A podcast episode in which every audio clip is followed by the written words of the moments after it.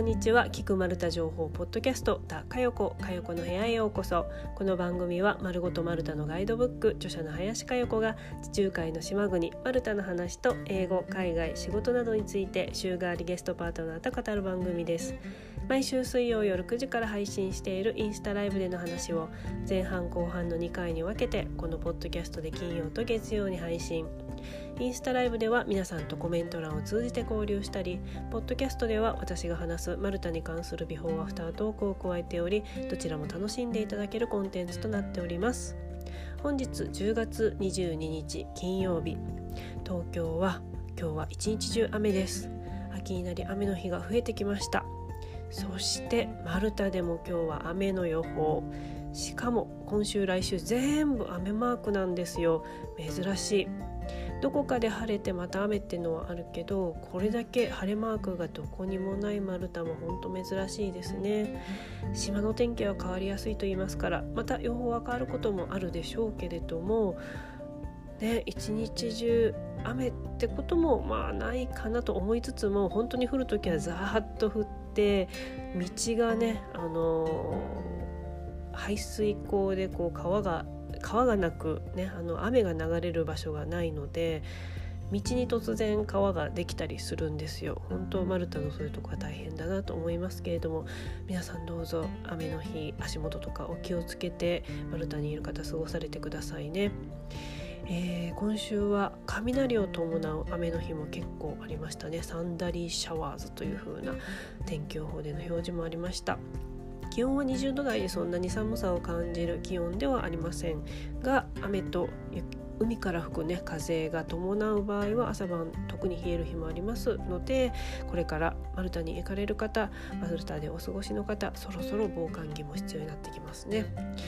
日本に住む皆さんも他の国に住む皆さんも季節の変わり目風邪ひかないよう過ごしましょうね。さて本日のゲストはイランの手売り絨毯ギャッペ専門店ドマノのオーナーギャッペ先輩こと柏正弘さんです。マサさんと今日は旅に関するトークをします。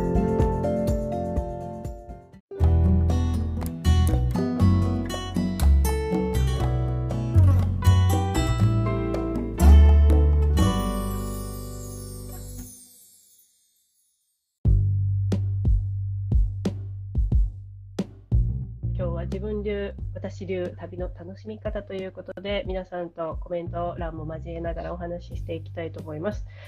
まず自分流楽しみ旅の楽しみ方ということでマサさんはまあお仕事でねイランによく行ったり、まあ、他の国も行ったりだけれどもなんか国国によって変えるのかそれともイランに行く時とかに限定なのかいろいろあると思うんだけれどそうですねまあでもうん、最初の方は、うん、旅に行き始めて最初の方は、うん、結構変えてたんですよね。この国に行くから、こうしようみたいなのはあったんですけど、もう今はないですね。もうどこ行く時も楽しみ方は大体もう共通してるというか。あそうなんだ。じゃあ、なんとなく自分の中で何回もいろんなところで試しにこれやって、あれやっててやっていく中で、自分の中でこれかなっていうのが定着してきたそうそうですそうですあまさに自分で編み出してきた感があるんだね。なるほど。じゃあ、例えば早速1個目教えていただけますか？マサさんなりのこうやると旅って自分はすごく楽しくなるとか？まあ、なんかあのー、編み出したって結構 大げさな感じに いやいいそそんなことはなくて全然。まあ、あのー、ここで言うと、なんでしょうね。同じ店に通い詰めるとか、どうでしょう？ああ、それは、マサさんがお仕事で関係するギャップ屋さん以外でも、飲食店でも何でも、どこのお店であってもはい、あの、仕事は全くもう度外視し、旅という。もう本当に旅行者としてね。旅行者として。で、うんうんうん、おそらくあの、最初にガラガラーンと入ってきて、ななんか東洋人が入ってきたねみたいな感じで見られて、うん、多分、なんか、話しかけ、お互い話しかけないと思うんですけど、うんうん、それが翌日、また、またなんか、こいこの顔のやつが来たり、ガラガラって。はいはいはい。うん。でも、なんかお互い、ああ、なんか、一応こう目配せはするけども、特にこう話はせずみたいな、どっちも声かけずみたいな感じで言ったら、また翌日、同じぐらいの時間帯に、ガラガラガラってこ来て、で、なんか、こいつ、いつも来ようねって、なんかそ、あの、生まれるじゃないですか、お互いの中で。で、ちょっとこう話してみようかみたいなね。それがちょっと。覚え間違いじゃないよねみたいな、こう、やっぱり君だよね、またみたいな。い。ろいろ行きたくなるんですけど、あえてもう決め打ちで、もうカフェでも何でも、もう、ここってもう、1日目行ってよかったら、もうとりあえずそこに通い詰めて、顔を覚えてもらうみたいな。ああ、それで自分から話しかけるの、それともちょっと様子を見ながら、こう向こうが話しかけるまで。いや、もちろん、あの、初日、初日にね、話、あの、こうなんかフィーリングがあって話すこともありますし、でもやっぱり、あの、初日よりも2日目、2日目よりも3日目っていう、で、例えばほら、あの、かよこさんだったらマルタで、うん、ババレッタですかね、首都は。うん、うん、で、ちょっとあの、えっ、ー、と、ショートトリップでゴゾ島とか行って、また、あの、帰りにバレッタよ、バレッタに寄るみたいな感じ、多分ありますよね。うん。うん。で、また、バレッタに帰ってきて、また何日か後にまた行くみたいな。ああ、日を、日を空けても行く。連日じゃなくとも。うん、うん、うん。あの、1週間のトリップで最初の3日間ガーッと行って、うん、で、ちょっと地方都市に行くから1日2日バレッタを開けて、また帰ってきて、うん、かあの日本に帰るみたいな感じだったら、また最後の日にまた寄ってみたいな。ちょっと、あれも日本人帰ったかな？と思ったら、またあ、どうも、みたいな。思うよね、絶対。ああ、もう帰国したよなって思ったら、うん、え、また来たの？もしかして住んでるの？ぐらいな感じでね。確かに、向こうにとったら、ちょっとあのフェイント、うん、気抜いてたらもう一回来たみたいな感じで、ちょっと驚いて、向こうも話しかけたくなったり ね、しそう、それ。うん。あありませんか？丸田、あ、丸田さんじゃなくて、かよこさん。全然、全然あるある。あります？意識的にそうする時もあれば、うん、ほ本当に気に入りすぎて、旅のどこかにねじ込んで無理やりでも、はい、もう一回行きたいなっていう時は最後の方の本当にあもうここで行かないとってとこで、うん、行ってとかもしくは宿とかだったら、うん、もう本当にキャンセルしてまで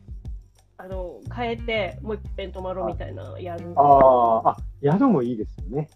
うん、やっぱりね、うん、あの普通のホテルとかだとあまりないかもしれないけど B&B とかゲストハウスとかでそのオーナーさんとね話せるとかだとあもう一遍あのオーナーさんとね話してこう一緒にご飯食べて夜過ごして、っていうふうにしたいなと思ったらやるかな。ああ確かにいいですね。うん。かよこさんのちょっと教えてもらってもいいですか、うん、私はですね朝パトロールです。朝パトロール？朝パトロールって勝手に名付けてる。はい、ど、どんな？あ、あの、早朝、早く、本当に起きて朝。で、えー、っと、まだお店とかがそんなに開いてないぐらいの時間帯に散策、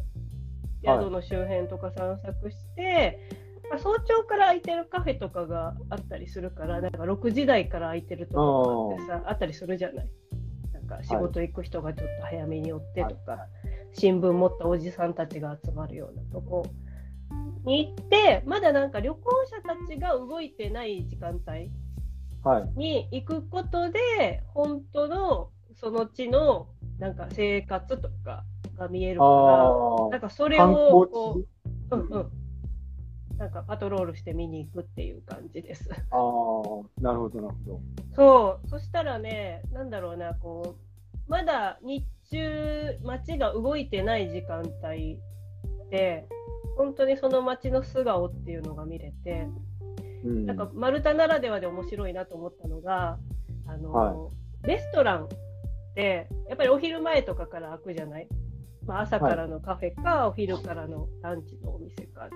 閉まってるんだけど早朝に来たパン屋さんが本当ドアノブに雑にバーってゴミゴミ袋というかビニール袋に雑に入れたパンがかかってたりするのよ。だからこうランチとかね夜その日に使う注文してたパンを焼きたてのパンをパン屋さんがもうドアノブに引っ掛けてって置いている風景とかが見えたりするからそれを取られないマルタってすごいなと思うし。そうですよね、うん、それで配達していくなんか信頼関係っていうのもマルタならではだなって思うからそれは早朝に起きてみないと絶対知らない風景じゃない、うんああ、なるほどね。うん、だって、お昼食べたい、食べに行った時にで、出てきて初めて私たちは知るものだけれども、そういうふうに朝、焼きたてのパンをパン屋さんが届けてって、レストランが来た頃にはもうドアノブのそれを取ってご調理するみたいなのも感じられて、お昼に食べるとまたこう感動ひとしおだなっていう、なんかそういういろんな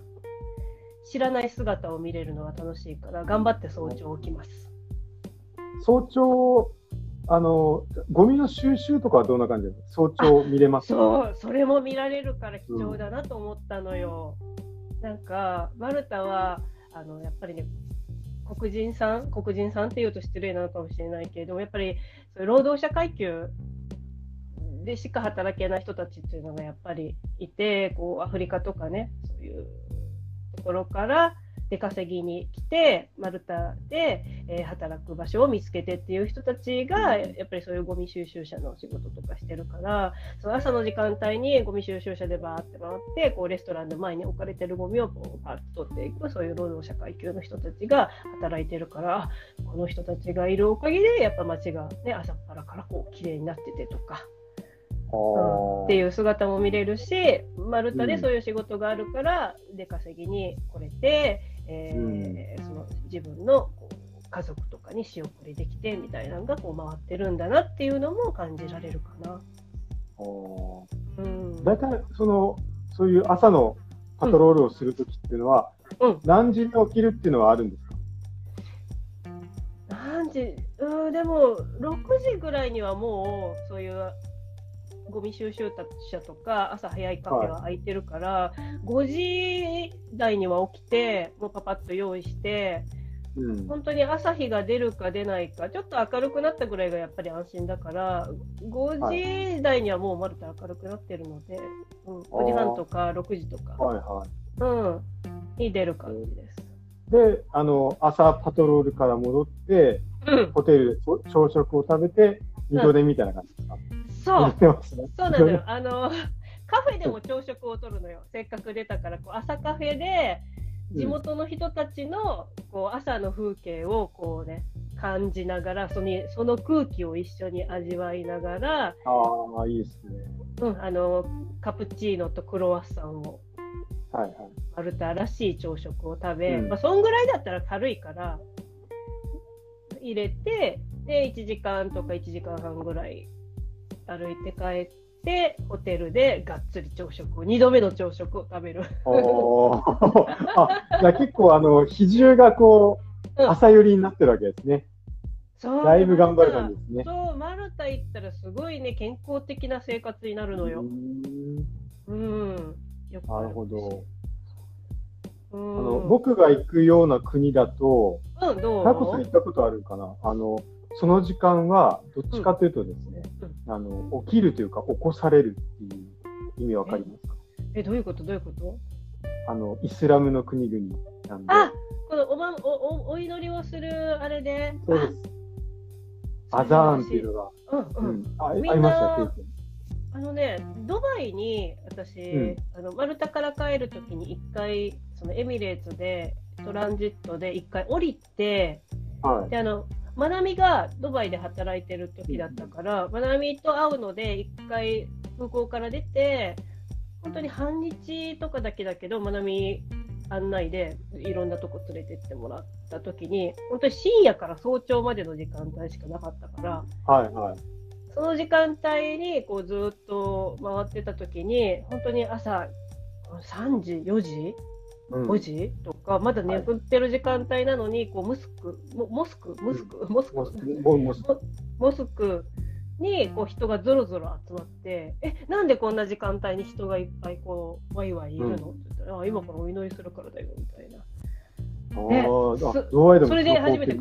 体験した。うん。それがイランでもやっぱり通常で朝な感じ？いや、それはもうやっぱりイスラム教徒が多いところは、その信仰してる、してないに関わらず、やっぱトルコでもそうだし、あの、インドでもそうだし、流れてきますよね。そっか。じゃあ、マサさんもトルコとか、その、イランのイスラム教徒の国に行った時は、その生活に合わせる、いなんか行ったりするの？いけ、いいけないのかな？いや、さすがに、いや、それはあの、か、あの、なんかだ、見に行くところがモスクだったりするので行きますけど、うん、その早朝の、うん、あの、礼拝に僕が行くってことはないですね。あ、そっかそっか。うん、うん。それは多分、なかなかちょっと入れてもらえないんじゃないかな。うん。じゃあ旅行に行った時に、その自分ががっつり寝てる時間帯にもうそういうなんかさ音楽とか鳴ったりしてるじゃない？はいはいはい。もうそこから流れるやつ。はい、そんなので起こされる感じ。それとも人がもうわたわた動いてる感じの物音動いて、あのー、あんまりもあの人が動いてるっていうよりは覚醒器で、うん、朝5時ぐらいにその、うんあんなーみたいなのが流れてくるんですよね。で人が言ってるのか録音なのかちょっとわかんない。多分言って 言ってるのかな、うん、それを、うん、あの寝てる時ってなんかあの今日本にいるとか外国にいるとかあんまこう意識しなかったりしますけど朝、その久しぶりにこう異国の地に来た時にそれが流れてきて、あやあのやっぱ来たんだなっていうので、こう、起きるっていう感じが多いかな。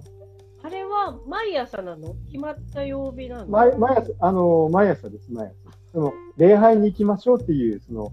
あの、人たちに促してるんですよ。え、じゃあ、イスラム教徒の人たちは、よっぽどなことがない限り、毎朝行くの？ああやって。あ、その、礼拝に行くかどうかは、その人の、あの、信仰心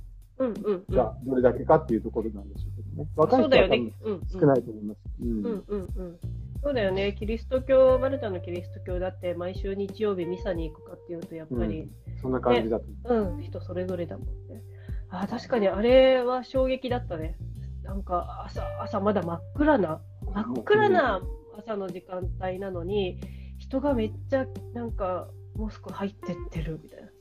で音楽が本当に流れ、うん、なんか日本の秋の祭りの時期みたいだなって思った。マサさんの地域マサさんの地域はどうかわからんけど、私の地元の愛媛はもう10月の祭りの時期はもう朝の5時からちゃんちゃららんちゃんちゃららんちゃんみたいな感じで、祭り祭りの音楽がわっしょいわっしょいっていうのが、もう電柱の、あの、何ついてる覚醒器みたいなやつで流れるから、もう無理やり朝起こされるみたいなのに似てるなと思ってた。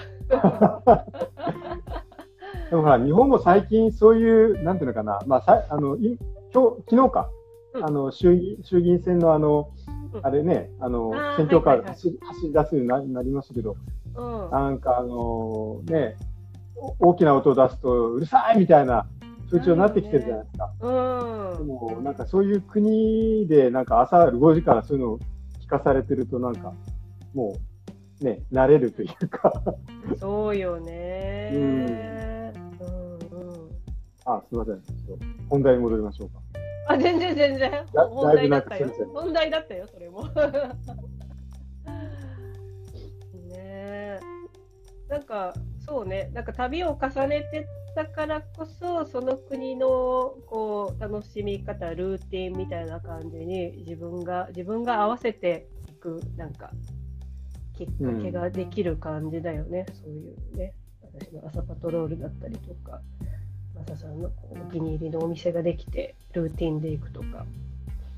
そこって、うん、そこって例えばもう一遍別の機会の旅で訪れたらまた訪れたりするの？あ、それはもう行くようにしてます。まあ、あの、気に入ってるっていうのがやっぱ大前提ですよね、川口さん。ああ、そうだよね。さすがに覚えてくれるよね。あ、覚えて、覚えててくれますよね。ね。うん。うん、なんか、アジア、アジアの国だとちょっと見分けがつかないけど、それ以外の国だと、やっぱりアジア人がポンって一人で来たら、ちょっと珍しいから、うん、ね、浮くし、覚えやすいから、なんとなくうん、ああなた前も来たよねみたいな感じで結構覚えてくれてたりするよね。はい。うんうん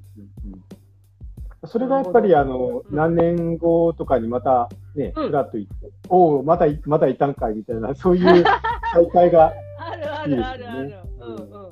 あるね、それは。それがなんか結構旅、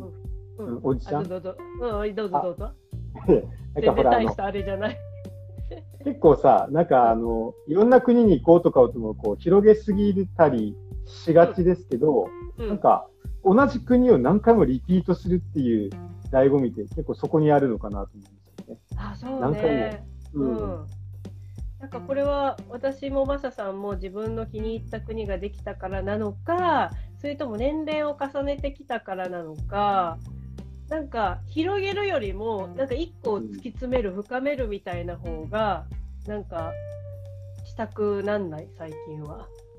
ああいやそうですねそうですね。うん、なんか若い頃はいろいろ行きたいってこうねアジアもヨーロッパもってこうわーってなってたけど。ね、なんかもうその時期は過ぎちゃったのかなって自分でも思っ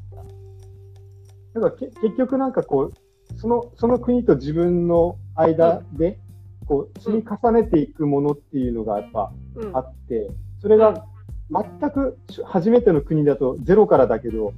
それが何回かこうね、あの、マルタでもイランでもこう、ちょっとずつこう積み重ねていくっていうのが、なんか、ない、ないと逆にこう、その国に、まあ、一回ってね、あの、当たりの国もあるでしょうけども、なかなかそういったことって、やっぱ積み重ね、積み上げ大事だなと思います。そうだね。なんか一回行ってなんか合わなかったって、もしかしたらタイミングかもしれないし、もうちょっと深掘りしていったらもっと気に入るとこあるかもしれないからね。なんか重ねていくってすごい大事だなって思った。うん。そしたらアンケートで皆さんの旅の楽しみ方いただいたので、聞いてみたい。はい。はい、ご紹介したいと思います。まず一つ目、えー、国内外に限らず、ローカルのスーパーに行くっていうこれ確かにあるあるって思った。うん、ああ、そうだそうだと思って。で、スーパー楽しいよね。楽しいですよね。うん。うん。なんかお土産屋さんとかよりも本当にローカルの人が普段買いに行くスーパーに行って、なんか調味料とか、うん、なんか本当にご飯そのまま買って帰って、その場で食べるのもいいし、帰ね、帰国して持って帰って、その土地の料理をもう一回日本に帰ってからも作るっていうこともできるから、で、お土産とかも結構スーパーで探す方がなんか面白いものとかあったりするよね。ああ、そうですね。うん。イランのスーパーはどんな感じなの？いや、そんな変わらないと思いますよ。あ、本当。うん。あの、でも、外国のスーパーとかに、その、まあ、すみません、スーパーのその、ね、えっ、ー、と、種類にもよるんでしょうけど、うんうん、日本のスーパーって特殊だなっていうか、やっぱすごいなとなんか思うんですよね。うん、どういうとこが？例えば、マルタはどうですか？ヨーロッパはちょっとわかんないですけど、うん、あの、なんか、ビスケットみたいなのを買うとするじゃないですか。うん。そしたら、なんか、外国ってこういうのよくあるよねみたいなビスケットがよくありません？チューイングガムガムとか、なんか、これが世界標準なんか？みたいな、うん、あの、甘いビスケットとか。うんうんうんうん。それ、なんか日本では絶対見ないよ。日本はもう本当、あの、日本のお菓子メーカーが結構頑張って、もう棚を埋め尽くしてるんですけど、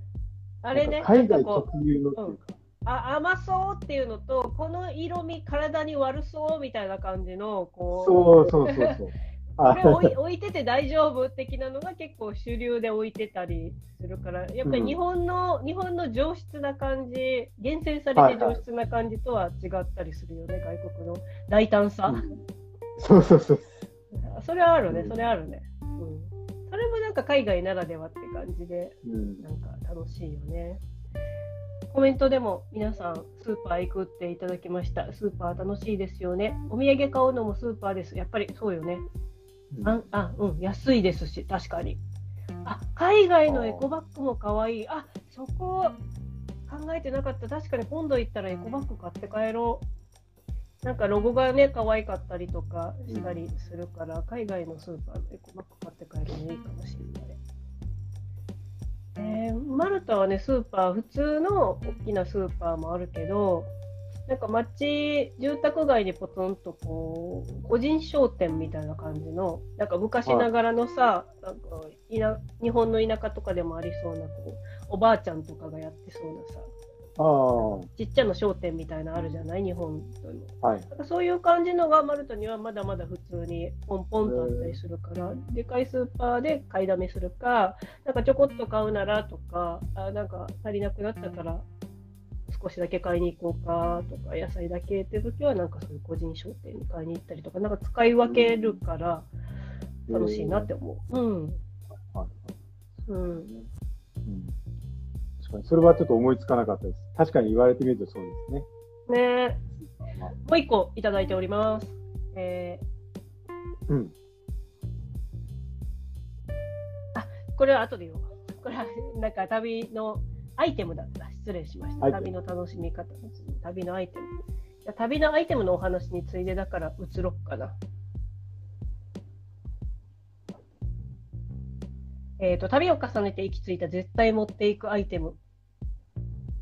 マサさんは何かございますか？これはですね、うん、難しいなと思ったんですけど、うん、いろいろ思い出すとですね、うん、僕の前日記帳ですね。あ、日記帳？へえ。はい。そうなんだ。あの、旅専用の日記帳があって、うん。で、その、空港のところからこう書き始めるんですけど、うん、まあ、1時間ぐらい早めに空港に行って、日記書いて、うん、で、まあなんかあの、ちょっとこう心に刺さることがあったら、うんうん、なんか書き留めといて、うんうん、で、あの、時間ができたときに、うん、まあ今は僕はあんまりやってないですけど、ブログを書くっていう。う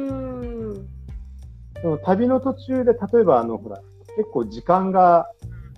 トランジットの時間がすごくあったりとかすると、うんうん、すごい、あの、アウトプットしてる時間経つのがめちゃくちゃ早いんですよね。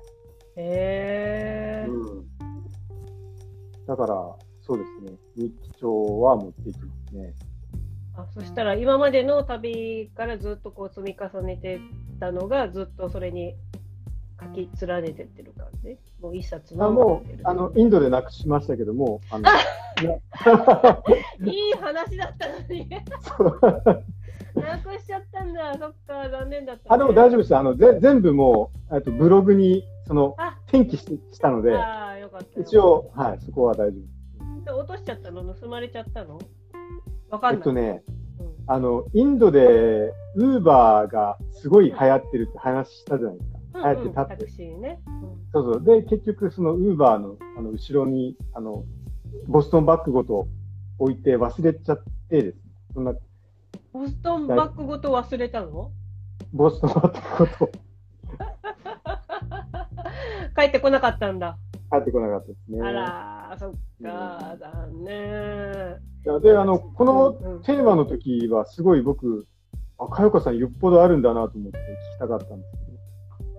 いや、逆にないから聞きたかった。ええー、あ、そうなんですか？うん、そうね。うん、なんかもっとこう旅上手になりたいなって思う、はい、なんか旅上手な人のこうアイテムみたいな感じで雑誌とかさ載ってたりとかするけどえー、なんかみんなおしゃれなもの持っていくんやなって思うけどさ私の場合そういうのを最初用意しても、結局なんか重くなるから結局これだしこれだしこうのけてったら多分一番にのけるアイテムになるかな。ああそうですね。うん、なのでなんだろううんうん。ああの究極極論言うと佳代子さんの場合は、これがないとダメっていうものは特にないってことですよね。そうね、最悪買えばいいんじゃないって。うん。あ、でもそ、そそうですよね、やっぱり。うん。一個だけ、一個だけって言ったら、うん、マルタだからかかもしれないけど、日焼け止め。もうこれは死守。ああ、まあそこはもうなんか。焼けたくない。ね、あのー、本当にこう、最低限というか、ななんていうのかな。うん。うん。でもこれ私ちょっと忘れたことがあって一回一番忘れたらいけない、はい、私の命の次に大事なもんって思ってるんだけど日焼け止めはそれをねあのスーツケースの中には入れてたんだけどえっ、とこの手荷物に入れ忘れてたのよ。だからこう、はい、飛行機で着いて朝とか昼とかにマルタに着くからすぐこう塗らないと焼けちゃうのにあこれだともうなんか火に焼けて私シミできちゃう。これはやばいと思ってもうしょうがなく成田空港の入っちゃったからあの免税店もう高い化粧品屋さんしかないところでなんかブランド物の 日焼け止めを買ってうわめっちゃ高い出費やってなったけどもうあのシミシミには変えられへんと 一回だけある。うん、えスーツケースの中に入れてたんですよね。スーツケースの中に入れて、もう預けて、もうルンルンって入った後で気づいちゃったのよ。え、でもどこでそのシミができるんですか？その飛行機乗ってる間だけでうん、飛行機を降りて、なんていうの？その飛行機の中でもう窓開けとかないといけないじゃない？離陸の時は窓開けてくださいって言われるじゃん。嫌でも閉めてても。開けなさいってすごい言われるから嫌だって言っても開けなさいって言われたからもうどうしてもこう塗るかこう隠しとかないといけないああそういうのがあるか。その一瞬でさえ私はもう塗ってたいのよ。なるほどね、うん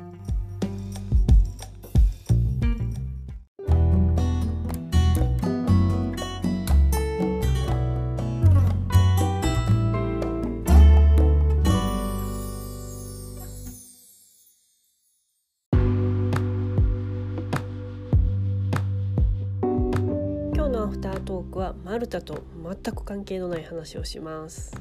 えー、ですが海外そして英語には関係あるお話に無理やり持っていこうと思います。はい、えー、今日アップした私のブログにも書きました、えー、詳しくはあのブログもね合わせてご覧いただけたらと思います私ですね最近新しい資格を取ったんですよコアフェイストレーニングという顔の筋トレをする、えー、ジュニアインストラクターの資格です。で顔の筋トレこのコアフェイストレーニングって何かと言いますと顔のね中心軸コアこの中心を意識して、えー、左右のバランスよく顔の表情筋を動かす顔の筋トレのことなんです。でですね私この夏に友達に誘われて、顔の筋トレのねあのレッスンを友達がやるからちょっと参加してみない？みたいな感じで軽く誘われ「あうんいいよ」っていう本当に何気なく面白そうだからいいよって感じで参加したんですよ。で Zoom だったから、まあ、気軽だしと思って。でそれがすっごい楽しくってでやってて楽しいのもあったし本当にたった1回で顔の筋肉が上がるっていうのが面白いほど分かったのであなんかこれもっとやってみたいと思って翌日から、えー、レッスンが始まるんだったんですけれどももう速攻申し込んで翌日から、えー、毎週レッスンを受けております。そして、えー、自主練でも毎日顔のこの筋トレをやっていてですねえー、2ヶ月ちょい経つのかな、うん、顔自分ではですよ。自分では変わってきたと思います。あの私のビフォーアフター写真もこのブログにね載せているのでぜひぜひご覧ください。私特にその書く仕事って本当にパソコンずっと見ながらとかスマホ見ながらとかこう下向いて顔がこうね垂れ下がった状態になるなってこう昔からずっと思ってたんですよ。特にこのマルタのガイドブック作った時は集中してもう3ヶ月とか4ヶ月とかずっとこう朝から晩まで、誰とも喋らず、まあ、たまに喋ってもなんか実家の母親と電話するぐらいであ今日も一日誰とも喋らず私ずっと書いてたなみたいな日がほんと続いたら顔が垂れ下がったのをすごい感じたんですよね。あこのままじゃやばい老けると思って、まあ、でもその後こうまた人と話すようになったならば、えー、気にならなくはなったけれども、まあ、その書いてたのはね4年とか5年前だからまだまだ若かったからよかったんですよ。で今ね私もう40後半になっちゃいましてさすがにこうちょっと何て言うの人と話しただけとかでは、ね、なかなか筋肉を上げるの難しい。そしてやっぱり去年からですよ。去年のコロナからね本当に人と話す機会も減ったし仕事も全部オンラインになって、えー、打ち合わせもそしてトークイベントも、ね、留学セミナーもとかもう何でもこう Zoom で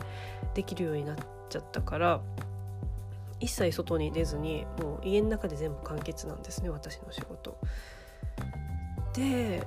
余計顔の筋肉動かさなくなったので去年から今年にかけてこのコロナでさすがに本当にたるみとかがやばいなっていう風なのを実感します皆さんも思いませんか？でマスクしてたらそんなにこう表情を動かさなくても喋れたりとかするしあんましねこうやっぱり今わーって喋れないから会話も控えめにしてることによってよりねこう口とか顔の筋肉を動かすっていう機会が減ってきましたよね。なのであのビフォーアフター写真すごいですよ私ビフォーが本当に顔ムックムクでたるみとこうむくみがあのすごくて顔パンパンなんですけれども本当につい先日の10月の今月のね10月に撮った写真を載せてるんですけど顔すっきりして目の周りもすっきりしてでニコッと笑った時のこう頬の位置もぐんと上がったんですよ。なのであのー、全然全然違うっていうのが毎日やってているおかげで実感できるのが本当に日に日に増えてきました。で私はですねあの好きなものとかこれこれもっとやりたいと思ったらとことん突き詰めちゃう性格なので顔筋トレ始めてやってたんですけれどもどうせやるならもっともっと詳しく学びたいと思ってちょうどタイミングよくあのジュニアインストラクターの資格講座があったので申し込んであの取って受かっちゃったっていう感じ なんです。なので丸太と全然関係ないことしてまたなんかいろんなことをしていろんなこう肩書きが増えてもう何者なんだ自分はみたいな感じになってきたんですけれどもまあまあいろいろできる人と思ってあの楽しんでいこうかなと思っております。でですね私あのこのデビューレッスンっていうのがありましてこのジュニアインストラクターになった人は必ずこうデビューレッスンをね あの迎えなければいけないということでみんな絶対やるんですよ。なので私ですね今週24日の日曜日あさってです、えー、私デビューレッスンとしてあのインストラクターとしてやりますので是非興味ある方顔上げたい方参加してください。Zoom でやりますのでもう日本からも海外からも参加できます。そして男女問わずです。もうジェンダーレスです。顔上げていきましょう、えー、ですのであそうそうお安い金額であのレッスン受けれるんですよ。通常のこのコアフェイストレーニングのレッスンよりも、まあ、デビューレッスンなんでね、えー、50分間1100円税込みの金額で受けれますのでちょっと私の応援がてらですね皆さん興味あったらぜひぜひ参加してください。ちょっと緊張してあのめっちゃ拙いあのレッスンになっちゃうかもしれませんけれども、えー、楽しくやれたらと思っております。そしてですね、まあ、無理やりこう英語と海外につなげていくんですけれども私ねこれ本当にあの留学した時に怒られたことなんで自分はすっごい覚えていることなんですけれども英語を話す顔の筋肉とやっぱ日本語を話す時の顔の筋肉って全然違うんですよね。で日本語ってこれねあのコアフェイストレーニングのジュニアインストラクターの講座でも学んだんですけれども日本語は顔の筋肉をそんなに動かさなくても喋れる言語なんですよ。うん、結構ねあの本当に顔ドーンってこう力抜いてたるんだままでも喋ろうと思ったら喋れるんですね。だけど英語ってやっぱし口をこう動かして口全体を動かしてでねいろんな発音あるじゃないですか TH とかこう R とか L とかっていう風に結構動かさないとなかなかこう正しい発音ってできないんですよね。でそう留学行ってた時に私はめちゃめちゃ厳しい先生っていうか学校一厳しいんじゃないかと言われてるこう先生のクラスに当たりましてその先生からですねなんかボソボソ喋るなちゃんと顔動かせってなんかめちゃくちゃいつも怒られてたんですよ。で怒られれば怒られるほど私もこう自信なくなってこうドキドキしながらこうボソボソしゃと喋るから余計こう口が動かなくなって先生に私のこう喋り方を真似されたりしてたんですよね。ボソボソボソって喋るのを。こんな感じになってるよな多分。もっと口をもう大きく大きく動かしなさいってなんかすっごい怒られて。でその時にやっぱりこう日本語のまんま英語をしゃべるんじゃなくって日本語とは違う口の動かし方で英語も喋らないといけないんだなっていうことをもう当時から感じてたんですよね。うん、で何よりもやっぱ笑顔海外の方って笑顔素敵ですよね。喋る時もですけどちょっとすれ違う時にコッてやるだけでもねやっぱ心もこっちも心ちょっと和みますよね。なのでこれはこう留学行く時海外旅行行く時にこう顔を上げて笑顔をいつでも作れるとびきりの笑顔になれる自分になっておくっていうのはとってもとっても大事だなと思いますですのでこのねあのオンライン化社会にもそして、えー、海外でも通用する最高の笑顔の自分になっておくっていうのはこれからの時代に本当に必要だなと思っております。えー、マスクを外せる世界っていうのがだんだん近づいてきてますよねあの去年よりかは確実に近づいているのが感じられるのでぜひぜひマスクを外した時もあのとびっきりの笑顔で話せる自分で入れるように顔筋トレコアフェイストレーニング一緒にしてみましょうということで、えー、今日はちょっとマルタと関係ない話だったんですけれども興味ある方はブログもご覧になって、えー、デビューレッスンあさってです申し込みは明日土曜日までなので間に合う方はぜひ参加してみてください。